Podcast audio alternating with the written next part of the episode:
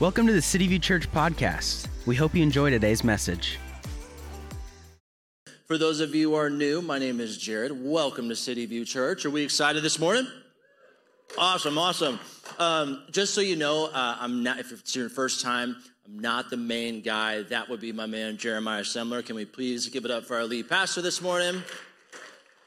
And fun facts for those who uh, were so fortunate to miss a few weeks ago. You might remember this this service specifically, uh, I have a really bad allergy problem at the moment. Any other people with me?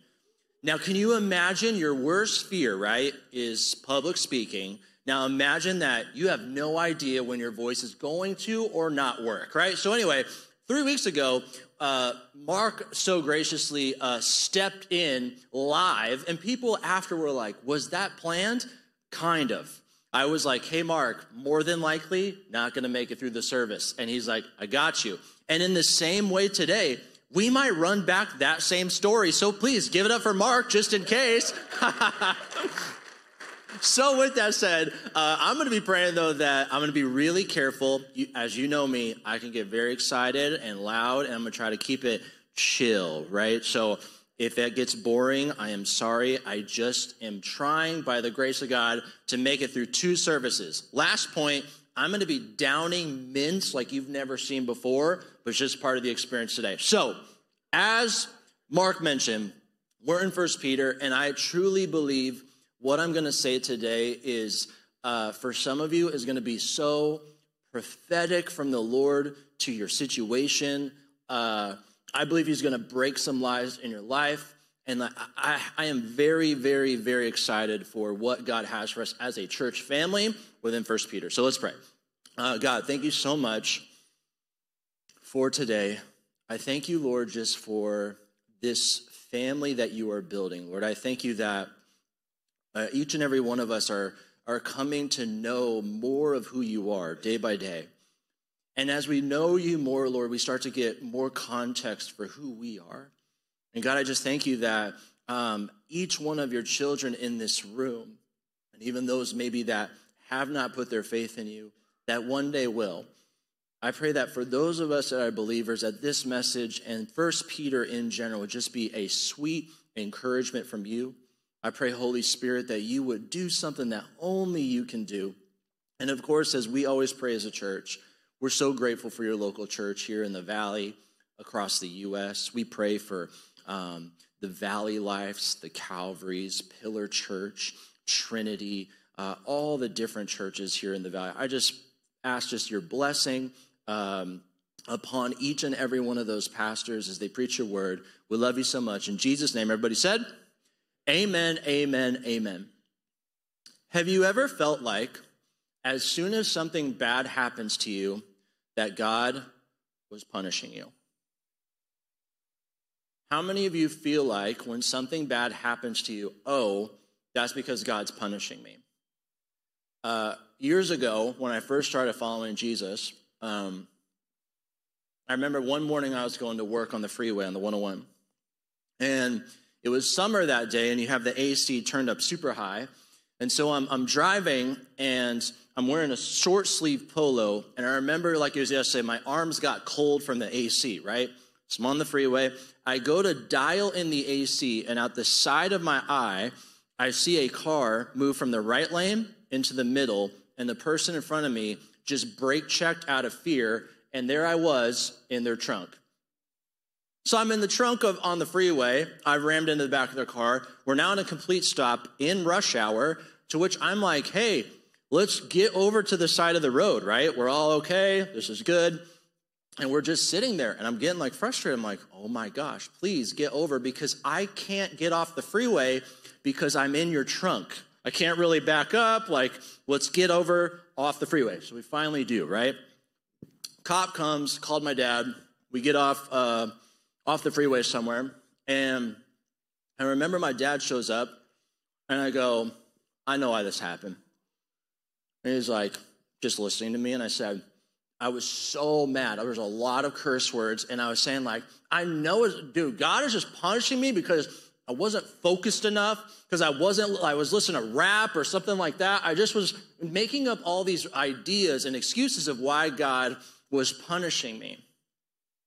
And always it wasn't just that moment, it was all the subsequent trials in my life as a new believer. I was like, gosh, there's just something I'm not doing enough. I'm not trying hard enough. I'm not focusing enough. And for whatever reason, that was my, my, my thing that I thought that God was getting after me on. Now, maybe many of you can relate. Maybe you too can think like, when something bad happens to you, oh, this must be God. Just want to let you know uh, God doesn't punish believers just to give you a heads up because Jesus was already punished on your behalf. And if God is a holy and just God, he cannot judge the same thing twice, for that would be unjust. And so we do know as believers that we are not being ever punished by God, for Jesus already took our punishment. Now, I will say that the Lord does have a thing called discipline, which can be, which can be translated as training. But discipline from the Lord is a lot different from a holy, just, perfect, emotionally healthy heavenly Father than us. It's different. And so I say that because nonetheless, when trials hit us, right, we have a very hard time of making sense of them. Like they're just really, they throw us off, right? And so what we'll try to do is we'll try to boil it down to something so simple. I didn't do this, so God is doing X, when in reality, trials are a lot more complex than that. The other day, I was talking to this guy, and he uh, he was saying he's going through something. He goes, "Man, I just think this is a test," and I wanted to say, "This is not a test. You 100% made a multitude of bad decisions, and you are in the bad spot that you're in, right?" But on the flip side, I've heard people that, you know, you get a unwanted health diagnosis and you can assume it's because of this. And we do this as believers oh, it's because you're not doing X. When in reality, it could be something as simple as rogue cells at an opportune time striking your body, and your body's just not ready for it. And so I say all this because I want to talk about trials, but not just trials in general, trials for your faith as, as the culture heats up and uh, your beliefs in as you follow Jesus are going to run very opposite than how the Lord or than how the world thinks, right? And so what first Peter is going to encourage you and I in is not just I would say our trials for our faith, but also our trials just in general. He's just got a lot of good encouragement there.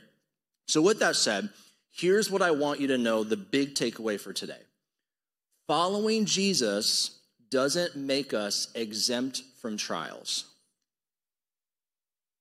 Rather, Jesus redeems and grows our faith through trials. So thank God, right, that he at least does something with it because we're all meaning machines. You're like, can you at least just do something with the chaos or my past or my trauma? The answer is yes. Praise God, right? But here's why I want you to know that. Because most Christians will equate trials as bad karma from the Lord. Underneath the surface, it's what most people think. They're like, oh, I didn't do this, so God is doing this. And so, when in reality, trials are actually just a part of our broken world, they're from our enemy. Trials are some, something like we can create our own storms People can create storms for us. It's very complex, and yet Jesus promises to redeem them. Thank, thank you, Jesus. So we jump into First Peter, right? But before we jump into First Peter 1, I want to start with the end state, meaning what is Peter literally writing about? The big idea will be behind me. Peter's writing to encourage Christians who are suffering for their faith, right? And here is the end state. It's in 1 Peter 5. He says this By Silvanus, a faithful brother as I regard him, I have written briefly to you, exhorting and declaring that this is the true grace of God. Stand firm in it. The end state of where we are going through the next few weeks is he is saying, I am writing to you all and to me. I'm here to encourage you and to declare that this is the true grace of God, and in the midst of your trials, stand firm in it. So let's do this. Let's read, start at the beginning, 1 Peter chapter 1. Peter, an apostle of Jesus, to those who are elect exiles of the dispersion in Pontus, Galatia, Cappadocia, Asia, Bithynia, according to the foreknowledge of God the Father, in the sanctification of the Spirit, for obedience to Jesus, Trinitarian language there, and for sprinkling with his blood, may grace and peace be multiplied to you. I just love that. That's his prayer right out the gate. So he says, and I'd love to say this with more emotion. He is yelling, like, Blessed be the God and Father of our Lord Jesus Christ. According to his great mercy, he has caused us to be born again. You're not who you used to be, you're a new person. To a living hope through the resurrection of Jesus, to an inheritance that is imperishable, undefiled, unfading, kept in heaven for you, who by God's power being guarded through faith for salvation ready to be revealed in the last time. In this you rejoice. What? That I'm born again. Though now for a little while, if necessary, you've been grieved by various trials, so that by the tested genuineness of your faith, which is more precious than gold that perishes though it is tested by fire, may be found to result in praise and glory and honor at the revelation of Jesus. And this is what I love so much because this is our story. Though you have not seen him, you love him. Though you do not now see him, you believe in him and you rejoice with joy that is inexpressible and filled with glory, obtaining the outcome of the faith, the salvation of your souls. And he says this concerning this salvation that we all have, the prophets who prophesied about the grace that was to be yours, they had searched and inquired carefully, inquiring what person or time the Spirit of Christ in them was indicating when he predicted the sufferings of Christ and the subsequent glories, meaning all of the Old Testament prophets were writing, foreshadowing, talking about Jesus, and we're talking about the grace that was to be yours and mine. It was revealed to them that they were serving not themselves, but you, in the things you have now been announced to you through those who preach the good news, as what we are doing now to you by the Holy Spirit, sent from heaven, things in which angels long to look. And there's so much, we'll stop there. There's so much good stuff in here, but what I want to focus on within this is setting us up for the things that we need to remember as we're going through trials. So, from this passage, three observations as we walk through, as you are walking through a current trial or a future trial, you remember these three things. Observation number one that is so important, and we need to know this one to make rest of First Peter and other scriptures make sense. It is this. Number one, this is not our home. It's not our home. So it says this in verse one Peter, an apostle of Jesus, to those who are elect exiles.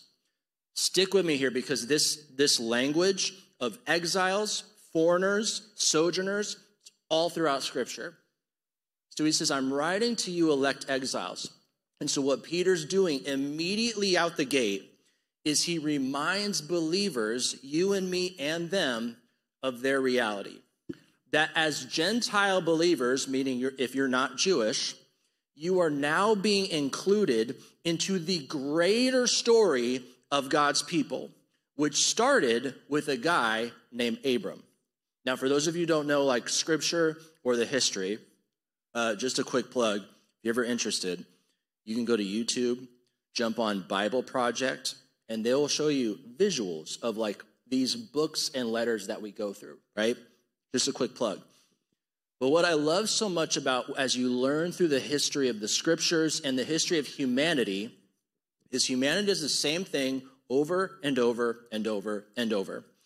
What they do and, and this includes us, we just become increasingly more corrupt and we basically just go down the toilet bowl of life. And throughout history, God will put a stop to it or redeem it, and then the, the, the, the descent continues again. He then stops it, redeems it, or the people, and then they increasingly become more corrupt.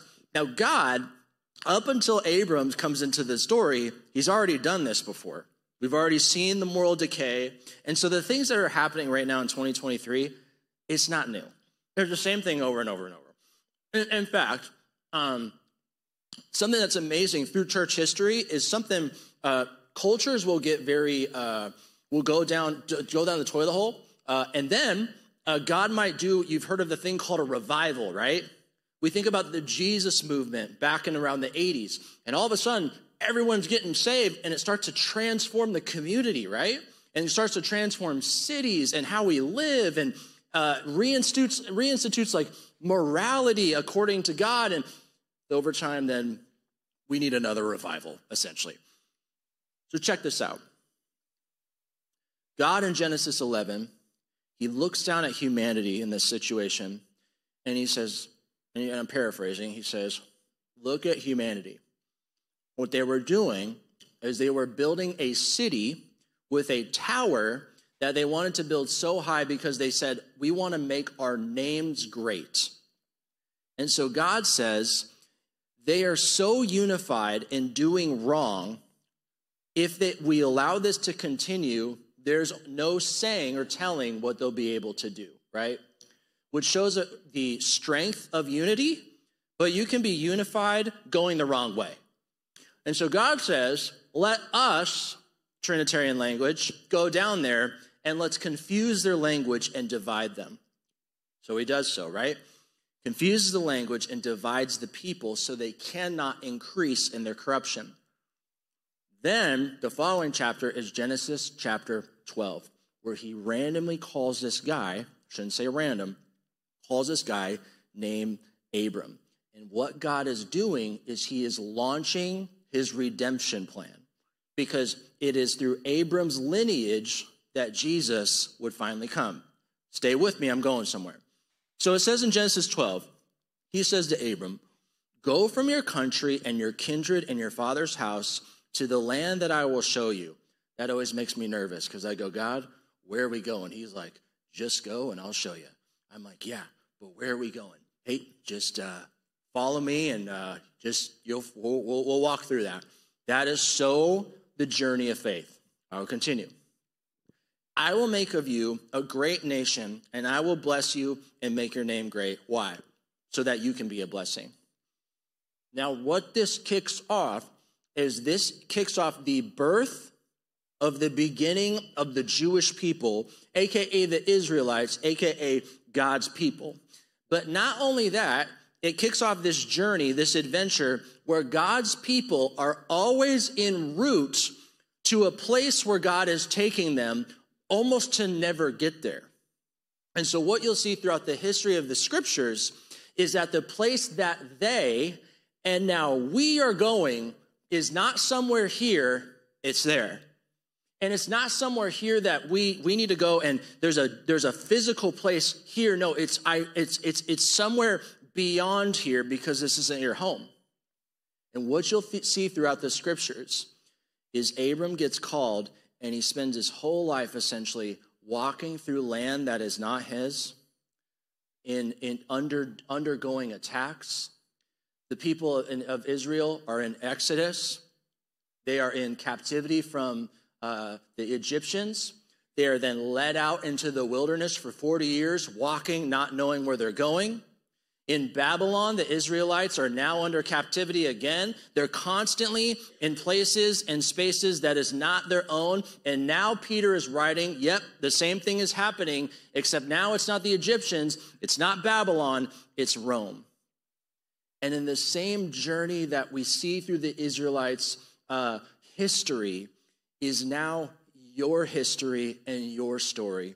Because as you are here on this earth, he is helping you realize and remember everything that the believers walk through when they're getting attacks from the culture, when societal pressure is heating up, when people do not like you for your beliefs. He's saying this is a part of your story to the elect exiles and reminding you and reminding me that this is not home.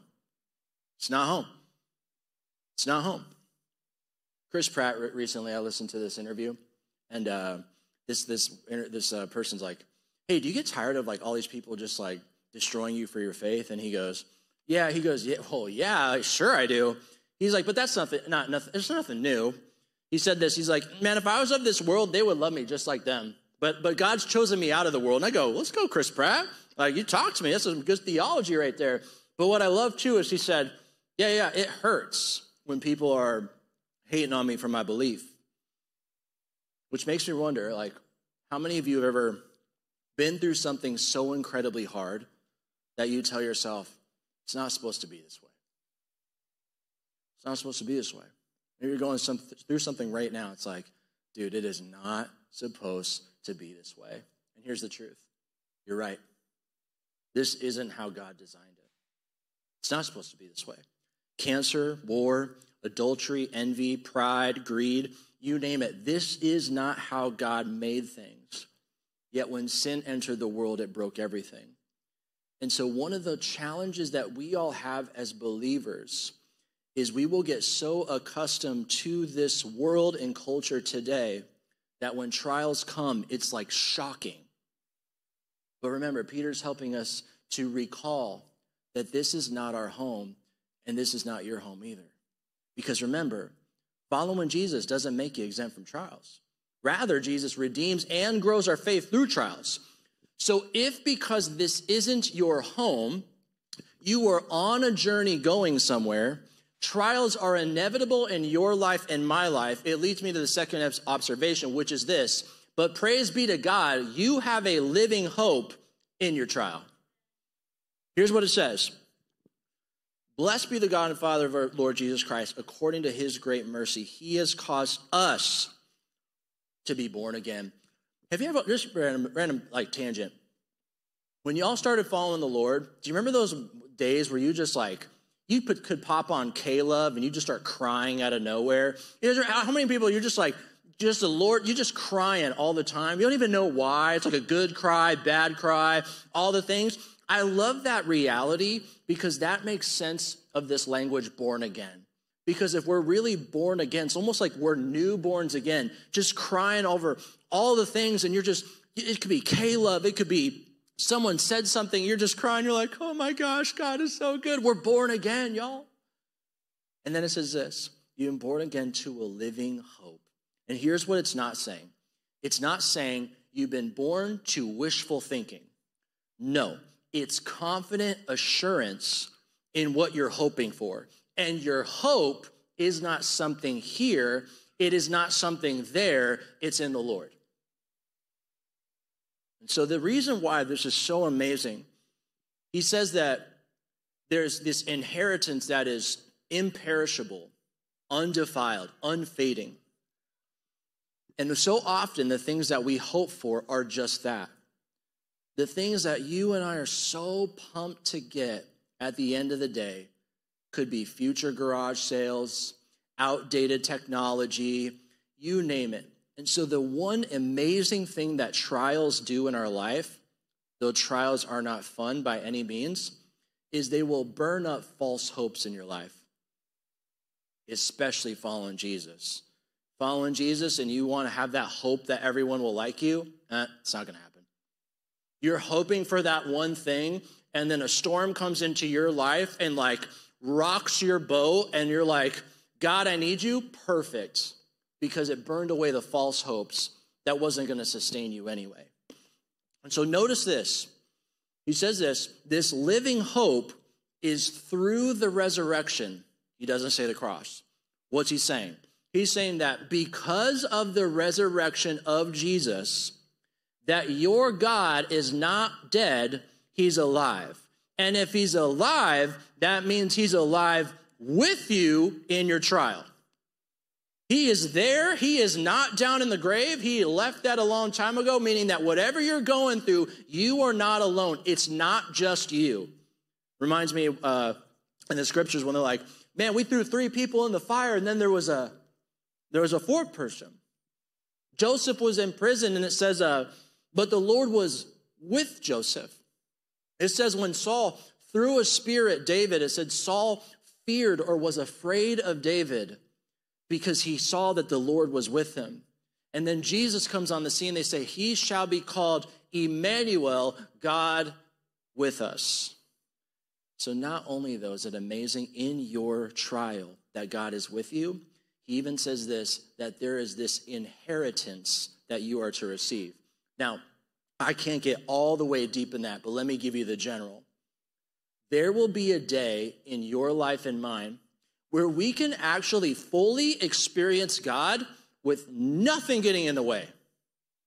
Have you ever had those moments in your life following Jesus where he speaks to you or you are just, he says something, you experience him in a new way, and you are just like mind blown, like your, your soul tank is filled to the brim, overflowing, as it says in Psalm 23. You're like, dude, if God doesn't speak to me for another 10 years, I'm good, right? And what's amazing though is imagine those moments, but 100% of the time with nothing getting in the way. Some of you, we're still, we're still here running on empty because of something God said three years ago that encouraged you so much. Imagine someday, no matter what you're going through, like you are going to be fully experiencing Jesus in all his glory. Free from sickness, free from pain, free from temptation, free from fear, free from failure, free from everything. And this inheritance is so great that the hope and confident expectation you and I have in that day gives us power to endure and change in the now. Because remember, following Jesus doesn't make us exempt from trials. There's, it doesn't mean you did something wrong. Jesus redeems and grows our faith through trials. So, you mean the last point. Last number, last, last observation, and this is one of the first points of my first sermon ever, but it always is so good. Observation number three your trial is on a timer. It says this In this you rejoice, though now for a little while. For a little while. When he says for a little while, he is saying that your suffering or trial that you are currently going through will not last forever. And this is not only coming from the scriptures, but this is coming from me. I have at the moment, uh, for those of you who don't know, I have an intestine disease that has been deemed at this moment like incurable, right? And so you're like, how does then, Jared, a little while and incurable, how, did that, how does that like coexist? I'll tell you. Because every trial you have, even if it is a horrible health diagnosis, the reality is all the trials we have will be over either this side of heaven or the other. And the reality is, if you have a trial that you're going through that is going to take you, uh, will not leave you until the end of uh, our lives, right? The beauty is, what is 80 years to infinity? What is 40 years, 70 years to eternal life, free from that trial someday? And so I just remember Peter's reminding us hey, this isn't your home and it's the hope in something greater gives me power to endure in the now because I know this thing is not forever. Now, let me tell you, I have really handled trials in many cases very, very poorly. Like, we're saying, like, all the cuss words you can think of, all the like, like just being a nasty person as I was going through a lot of pain. Because remember, the most angry people are the most hurt people. So I was hurting from my intestines. He's like dying. I just became an angry person, right? And so here's what I've learned though, um, uh, like amidst walking with Jesus. I've learned that through experience walking with him, that's the really only way where you used to know something about God, but now you know something about God. I remember years ago, like, I've told this story many times, like, when I was going through a really hard, like, financial like just season of my life, I remember specifically one day in the midst of that, three people out of nowhere gave me a word, which is to say, like, they text me something or called me with something like encouraging. Three things on the same subject where I was like, all right, Lord, I get it. And then me and the Lord had it out. I went to him in prayer and I was like yelling, like, the, the word was about uh, just rest. Like, just rest. God's got you, right? And I was, I remember yelling, I'm like, how are you telling me to rest when my bank account is going negative? I was yelling, right? Here's the interesting thing. Didn't handle that one right. Good thing is I actually, I actually at least went to God. And this is the best part is later, about a year later, uh, I would come to know that I used to know that God was a provider, but now I know He is. And so some of the things you're going through now, you know something about God, but this distance between here and here, it just takes time and experience. You're not going to handle it perfectly. You might be miserable and make people miserable around you, like I was.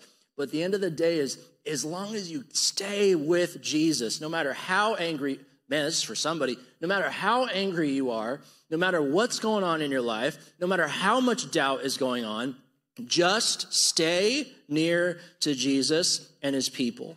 And you are going to make it. You're going to get to the other side. Your trial's on a timer. It has a, it's literally ticking down, and you're going to walk into something greater than what you could have ever experienced. That was for someone. Praise God.